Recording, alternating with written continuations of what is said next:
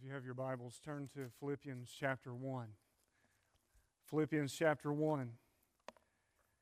We'll be beginning our reading in verse 12 through 26. You know, it's a beautiful thing that God has done. He's told us the end. We know how this is going to end. We know that every tribe, nation, and tongue will be represented around the throne of Christ. It's a beautiful thing. It's a beautiful thing that God has done. All right, Philippians chapter 1, 12 through 26. I want to read that for you this morning. It says, This is Paul writing to the church at Philippi. He said, I want you to know, brothers, that what has happened to me has really served to advance the gospel, so that it has become known throughout the whole imperial guard and to all the rest that my imprisonment is for Christ. And for and most of the brothers and most of the brothers that my imprisonment is for Christ. And most of the brothers having become confident in the Lord by my imprisonment are much more bold to speak the word without fear. Some indeed preach Christ from envy and rivalry, but others from goodwill. The latter do it out of love, knowing that I am put here for the defense of the gospel. The former proclaimed Christ out of selfish ambition, not sincerely, but thinking to afflict me in my imprisonment. What then? Only that in every way, whether in pretense or in truth, Christ is proclaimed, and in that I rejoice.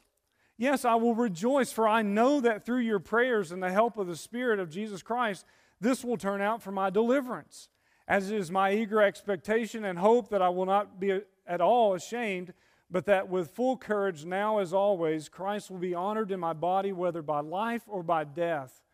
For to me, to live is Christ and to die is gain. If I'm to live in the flesh, that means fruitful labor for me. Yet which I, I shall choose, I cannot tell.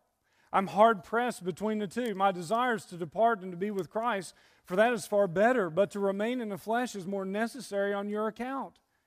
Convinced of this, I know that I will remain and continue with you all for your progress and joy in the faith, so that in me you may have ample cause to glory in Christ Jesus because of my coming to you again.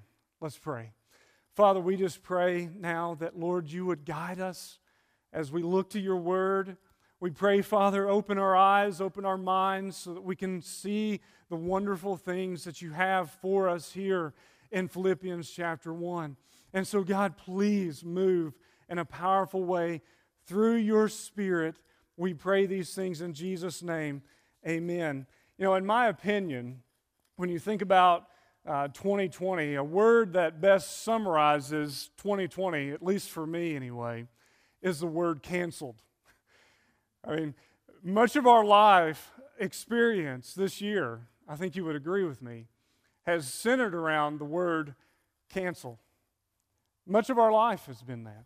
I mean, you think about uh, early on in March, work was canceled, school was canceled, track was canceled, graduations were canceled, NCAA March Madness was canceled, sporting events were canceled, concerts were canceled, movie premieres were canceled, the Summer Olympics were canceled, weddings canceled, funerals canceled, family gatherings canceled, flights canceled, mission conferences canceled, mission trips canceled. I mean, our year has been a year of cancel.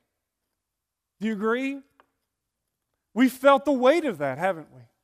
We really have. It's been, in many ways, discouraging. It's been disappointing in many ways this year.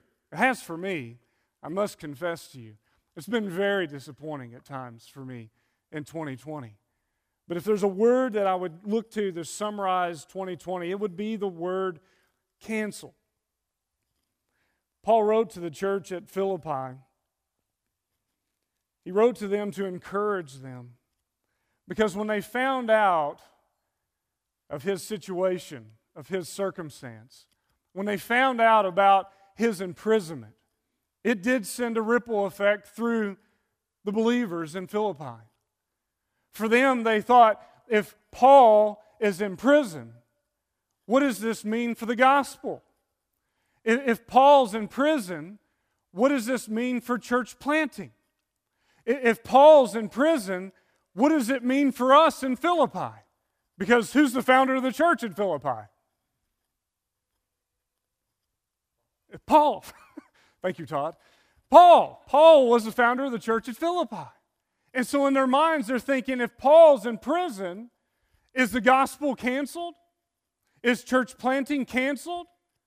Is our church canceled? What does this mean for us that Paul is in prison? And so Paul writes to them to encourage them, to let them know that it has not been canceled. The gospel has not been canceled. Church planting has not been canceled. Your church gathering has not been canceled because of my imprisonment. He writes to them to encourage them in that matter. And so we read in the text in verse 12, he says, I want you to know, brothers, that what has happened to me has really served to advance the gospel. Well, I have to pause for a moment when I read that phrase. I want you to know, brothers, what has happened to me. Well, Paul, what has happened to you? What has happened? What is he referring to? Well, if you look back in Acts chapter 21 through 28, Luke records for us what he's talking about, what has happened to him. It includes these things. It includes him being falsely accused of things that he hadn't done. It refers to his arrest. It refers to his being beaten, literally tortured, being thrown into prison, languishing in Caesarea for two years, appealing to Caesar to say, I want to be tried before the highest court in the country, and then being sent to Rome where he's uh, going to be tried by Caesar. He's shipwrecked. He's, acu- he's abused there again. He's stranded on an island. He's bitten by a venomous snake with no ill effects. And then imagine then being taken on to Rome and spending two years in prison there. And so Paul says, I want you to know, brothers, that what has happened to me has actually served to advance the gospel. He says, I want you to know that. That it has served to advance the gospel. Because when you read this in Acts 21 through 28, you would obviously think something has hindered the gospel from going forth. And Paul says, to the contrary, no, it is going forward. And so Paul writes to the believers in Philippi, and he writes to them, he's not writing to them to complain about his imprisonment. He's not writing to them with a martyr syndrome. That look at me, look at my situation, look what I've been through. It's not what he's doing. He's not asking for sympathy. He's not asking for postcards from the church of them saying, please, we're with you, Paul. We're, we're there for you. Stay strong. He's not asking for anything.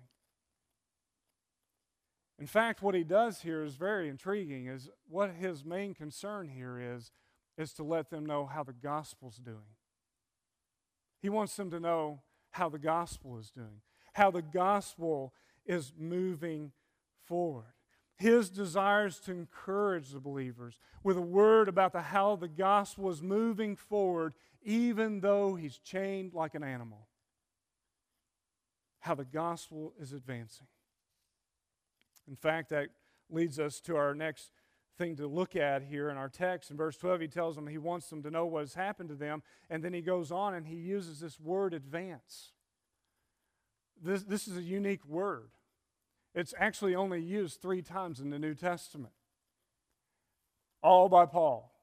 Two times here in the book of Philippians and once in First Timothy. But he uses this word advance. What does he mean by the word advance? What is he talking about? What is he saying? The word advance just means this it means progress, it means advancement, it means furtherance, it means it's moving out.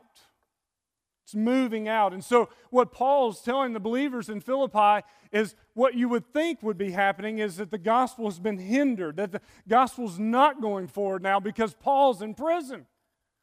But what he tells them is it is moving out, it's advancing. Where is it advancing?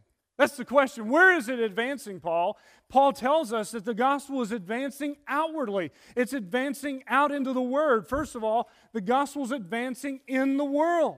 It's going wide. It's going to a broad audience because Paul talks about this in this in these three contexts. He talks about the broader audience that the gospel is going to. He talks about how the gospel advancing is building courage in other believers and that it's going out as a clear message. It's going out as a clear message. What is the broader audience then? How is it going out into the word the world? In verse 13, Paul says this. He says, So that it has become known throughout the whole imperial guard and to all the rest that my imprisonment is for Christ. If you know anything biblically about an imperial guard, an imperial guard was made up of some nine to 10,000 soldiers. And Paul's saying that the gospel has been going out to these soldiers. Well, how do you think it's going out to those soldiers? If you guys aren't going to talk, we're going to be here for a while. How's it going out to the soldiers? Where is Paul? He's in prison, he's chained. There's soldiers guarding him. And guess what's happening? During his imprisonment, he's sharing the gospel. He's telling them the gospel. And guess what? The gospel is advancing. It's moving forward. It's moving through. All the soldiers, they now know why the guy is there, why he is imprisoned, what he's imprisoned for. It's because of his commitment to Christ and the gospel, and they now know that. Isn't that beautiful? At the end of the letter, which is one of my favorite things in all the New Testament, at the end of this letter, Paul's going to say to them, All the saints greet you, especially those of Caesar's household. So so, what they've tried to do and to slow the spread of the gospel and the advancement of the gospel has only advanced it. Has only advanced it. Paul is sharing the gospel with the soldiers, and it has made its way, it has penetrated all the way to Caesar's household. It's amazing. And so the gospel is advancing to a broader audience. To the believers in Philippi, it might have seemed that the imprisonment of Paul would have hindered this. But Paul relieves them of this fear by sharing how the gospel was moving forward. And because the gospel was advancing, courage was building. Courage was building because the gospel was advancing. Courage was building. Look at verse 14. He, he says, And most of the brothers, and most of the brothers, what does he say? Having become confident in the Lord by my imprisonment, are much more bold to speak without what? Without fear. Courage was building. This one man, Paul, was lit aflame for the gospel, and he was burning bright in prison. And as the believers heard this, what did it do in them? It didn't cause them to shrink back. It lit a flame in them to carry the gospel forward. As they heard of Paul's imprisonment. So, Paul's imprisonment was building courage in the believers. He says, All that this that's happened to me is actually emboldening others to speak about Christ more freely with greater courage. What were they saying? What were they saying? What, they were courageous, but what were they saying? The third point is this that the message was being made very clear. In verse 14, what does he say? And most of the brothers, having become confident in the Lord by my imprisonment, are much more bold to speak the word without fear to speak the word without fear. Notice this in verse 14. He says, Speak the word without fear, this preaching language. In verse 15, he says, Preach Christ. Verse 17, proclaim Christ. Verse 18, Christ is proclaimed. It's a clear message. It's a clear message. Not only is the gospel advancing among the imperial guards and has penetrated to the point of Caesar's household, but it's building courage among other believers. And what are they saying? What are they doing? What are they declaring? What are they proclaiming? And Paul's very clear about it Christ, the Word of God, Jesus Christ. I mean, how did the believers in Philippi hear it? How did the believers in Rome hear it? They heard it through the faithful proclamation of Paul. They heard it. And Paul says to them, in the same way you've received it, you must tell it. You must tell it. It's a message that must be communicated with words. The gospel, Christ, the word. It must be used with words. And we learn this from Paul. We should all take note and learn and take heart from this. That no matter what hard place in which we find ourselves, God can use us to advance the gospel. No matter what hard place we find ourselves, God can use us to advance the gospel, whether that is in your workplace, your college campus, your home. The Lord can use you to advance the gospel. That's what we see here in Philippians. You're not where you are by accident. You are where you are by divine appointment for the purpose of proclaiming the gospel. Do you understand that? Where you are, you're there for divine, from divine appointment to share and proclaim the gospel. I mean, we would think in 2020 that COVID had canceled the gospel. COVID hasn't canceled the gospel. It, it hasn't canceled the gospel. The gospel is still going forward. Yeah, it may look a little different than it was before, but it's going out.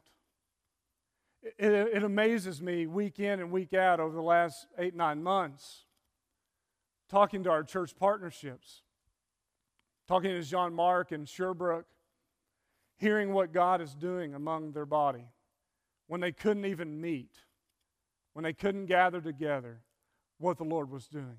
How God was bringing people to them through online services. People they would have never reached before have now logged on and they're hearing the gospel for the first time. Do you understand that? For the first time? For the first time hearing about Jesus Christ. The same is said of Emil and Hannah in Frankfurt, Germany. Just a few weeks ago, talking to Emil, he was telling me, he said, Man, there are people who are connected to us in various parts of Germany that we would have never reached before. We would have never had the opportunity before. And now they've logged on and they are hearing of Jesus Christ. Columbus, same story. All over the world, the same story. You think about in Salt Lake City, my friend Matt Amati, who's church planter in Salt Lake, just outside Salt Lake City, just a few months ago, talking to him, and he said, Man, the Mormon church is still closed. And guess what's happening? Mormons are finding somewhere to go. And they're going into some of these church plants that are out there, and they're hearing the gospel. So there are many things in many ways we can look at 2020 and be so discouraged. Do you agree? In so many ways, we become so tunnel vision that we always see as disappointment. But God is doing a glorious thing in 2020. He's doing a glorious thing. There are people hearing the gospel who would have never heard it before because of what's happened. It's an amazing thing. For that, we ought to rejoice, shouldn't we? because the gospel is going forth. It's not being hindered, it's not being stopped. it's going forth, and we understand, and this is what Paul's trying to paint to the church, is this, is that there is no human being, there's no government, there's no philosophy that can chain up the gospel. The gospel will go forward. And he gives evidence of how it's doing that. There's evidence in our day of how it's going forward. It's not being stopped. God is raising people up everywhere to proclaim his gospel. Everywhere. I remember years ago being in the Middle East in an area where there really wasn't much gospel representation. In fact, in many towns, most of the people had never heard of Jesus Christ. Most people had never even seen a white person where we were at. And I remember us driving up this road. We were going to the northern part of the country, and we looked, and over in the mountains, there was this, this town that was built out of the side of the mountain. And it just looked like it was just hanging on the side of the mountain. And we all got excited. We were like, man, let's go there. Let's stop there and share the gospel because there might have been 50 people there, maybe. I don't know. Couldn't have been more than that. And so we make our way up into this, this mountain area. We get out of the van and we begin walking into the town square. And you got to understand, the town square was about the size of this area right here. And there is a man standing there with a book. And he is reading out loud. He's reading these words in Aramaic, which is almost a dead language. Here's what he's reading For Christ also suffered once for sins the righteous for the unrighteous, that he might bring us to God, but being put to death in the flesh, but made alive in the Spirit. And I remember our translator looking, and he starts grinning, and I'm like, what, what is, what's going on? He said, You're not going to believe. This guy's preaching. He's preaching the gospel in Aramaic to anyone that would listen. And we go there thinking there's no one preaching the gospel. And it was just a great reminder, a great reminder that the gospel's advancing. God has his people everywhere. Everywhere. It's a beautiful thing. Why? Because every nation, tribe, tongue, and language will gather around the throne, around the Lamb who was slain. He has his people. The gospel is advancing. When you think about what's going on internationally with our missionaries through the IMB, I don't have this year's stats yet. They haven't come out. But this last year, think about this 12,368 new churches were planted. Were planted. 89,325 new believers. 47,000 baptisms. 5,335, Er, 500, 300, 535, 300, 535,325. I'll get it out in a minute. I can't say it. Heard the gospel. Half a million people heard the gospel. It's a beautiful thing. And this morning, all I want to do to you is encourage you. Don't despair. Don't be disappointed. Hope in Christ. His gospel is not delayed, it's not hindered, it's not stopped. It is moving forward, it's moving out into the world. And so, not only does Paul direct our attention to how the gospel is advancing in the world, but he also points us to how the gospel is advancing inwardly. You see this? Not only does the gospel advance outwardly, but the gospel also advances within you and me. It advances in you and me. In verse 25, that's what he says. Notice what he says in verse 25. He says, Convinced of this, I know that I will remain and continue with you all for your progress. That word progress is advance. Same word. And joy in the faith. And so the gospel's not only moving out, but it's moving in. Here's the second time Paul uses this word. It's in the same, the same word, same context, same format, everything. Paul says it this way that it's advancing, it's progressing in you. He says the gospel is advancing outwardly because the gospel is advancing inwardly. It's connected. If the gospel is advancing in within, it's also advancing without into the world. It's critical that we see that, that they're not separated, they are connected. He is at work in us. He's at work in us. And that work He's doing in us is furthering the gospel in us and outside of us. That's why Paul tells them that they were, in verse 5, partners in the gospel. They were partners in the gospel. So, so there's the question Is the gospel advancing within you? How would you answer that question? How would those who know you answer that question? Is the gospel advancing in you? I ask that question because the advance of the gospel is not something that we treasure and hold close to ourselves, but Paul says it needs to be visible, it needs to be evident to the people around us. That's the third time he uses the word. In 1 Peter or 1 Timothy 4 verse 15. The third time this word advance is used, he says, Practice these things, immerse yourself in them, so that all may see your progress. You hear that? Practice, immerse, so that all may see it. See the advancement of the gospel in your life.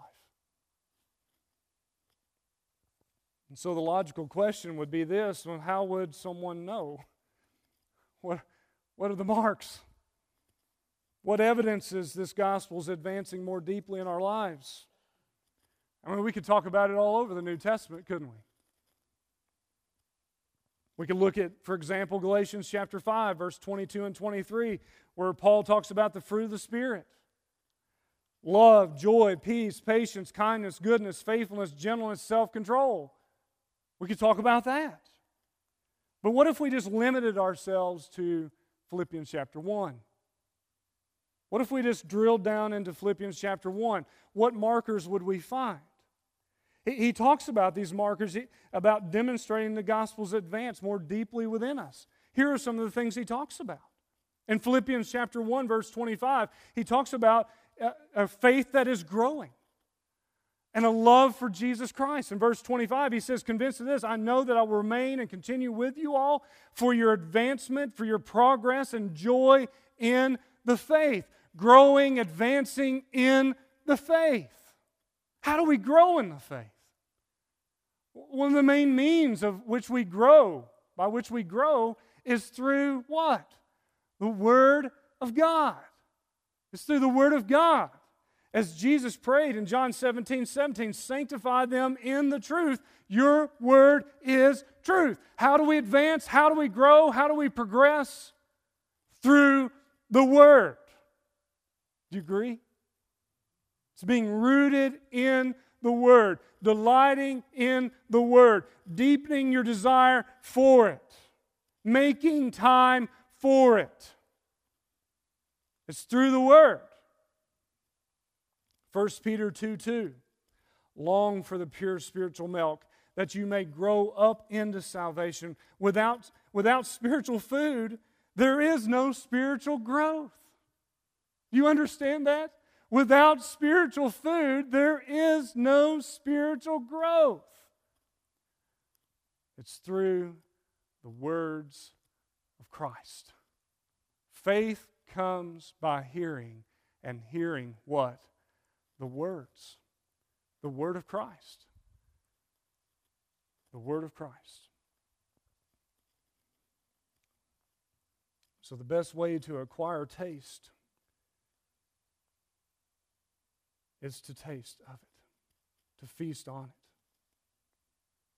Another mark that Paul points us to is an increase of love.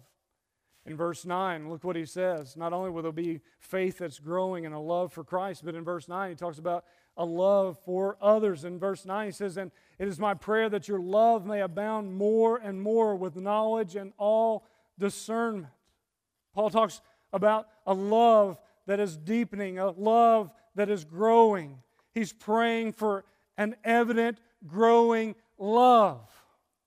An evident growing love. He's praying for an ever abounding love, one worked out only by the Holy Spirit. That's evidence of the gospel advancing in our lives.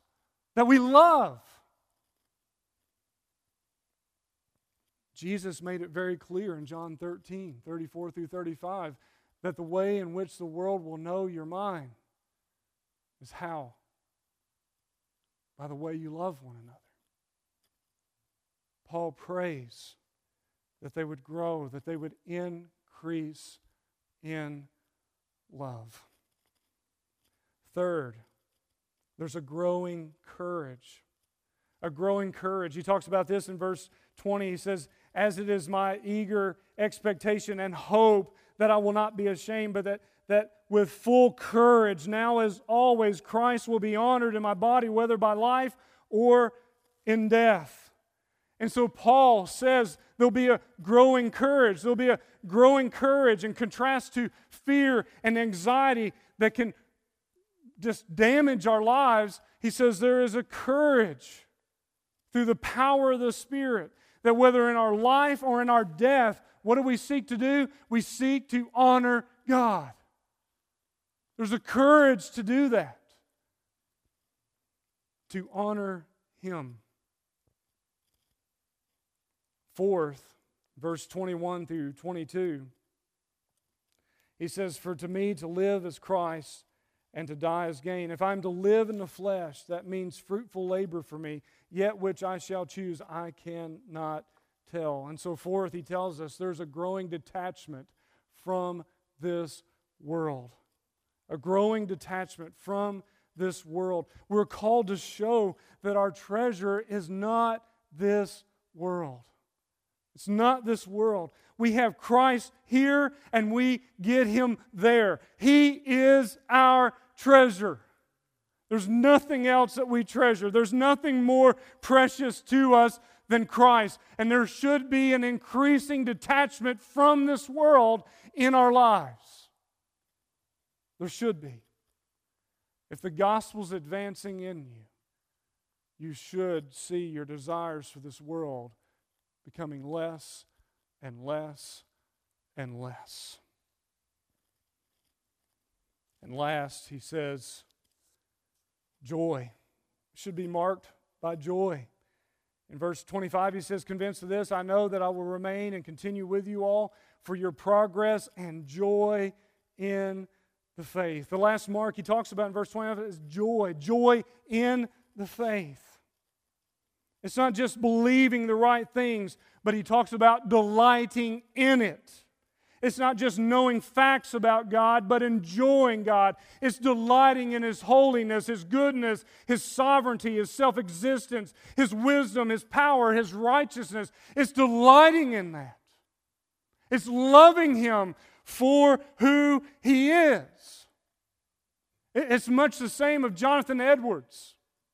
Jonathan Edwards, the great preacher and theologian of the 1700s, who, who grew up knowing a lot of good things about God, who was catechized. He knew the answers, he knew the right answers. But it wasn't until age 21 that he knew who that person really was Jesus. When his eyes were opened and he was able to see the beauty of God, the beauty of Jesus Christ the beauty of salvation. Does that make sense to you? Delighting in that. It's not just knowing things about Him. And for me, one of the most scary things that can happen in a church today is that we just know a lot of things about God, but we don't love Him. We don't delight in Him.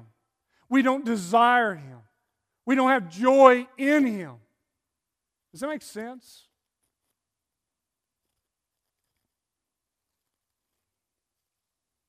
So it's not just a growing desire to know about Him, it's a growing desire to know Him and to delight in Him and to find Him more beautiful than anything else in this world.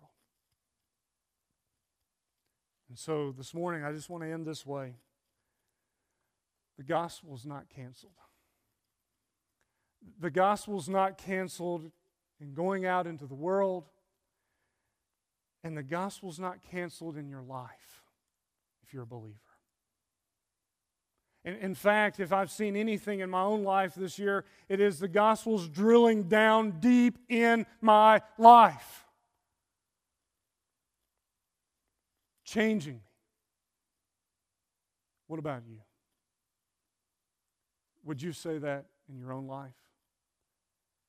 That the gospel is drilling down deep in you, changing you, making you into the image of His Son? Are you growing in faith? Are you growing in love for Christ? Are you growing in love for His people? You have courage to honor and glorify God in life or in death? Do you sense in your life that there is a growing detachment from the things of this world? Is there a love for God? A joy in faith? Is that happening in you? The gospel's not canceled. We are being changed for the glory of God. As John Newton once said, he says, I'm not what I ought to be. I'm not what I want to be. I am not what I hope to be. But still, I'm not what I once used to be. And by the grace of God, I am what I am. The gospel is going out, and the gospel is going in. Pray with me. Father, we thank you for our time together this morning. We thank you, Lord, for the reminder that COVID hasn't canceled the gospel. COVID hasn't canceled the gospel from going forth into the world, and it hasn't canceled it going deep into our lives. And for that, Lord, we praise you. We praise you, Lord, for all those who have heard the name of Christ, who have not heard before COVID. And God, we praise you that in the midst of disappointing days and dark, trying circumstances, Lord, you have been purging us, you have been making us people into the image of your Son. It hasn't stopped. And so, Lord, I would pray, increase your work Increase your work in the world and increase your work in us. And make us what you want us to be, God, for your glory and our good. In Jesus' name, amen.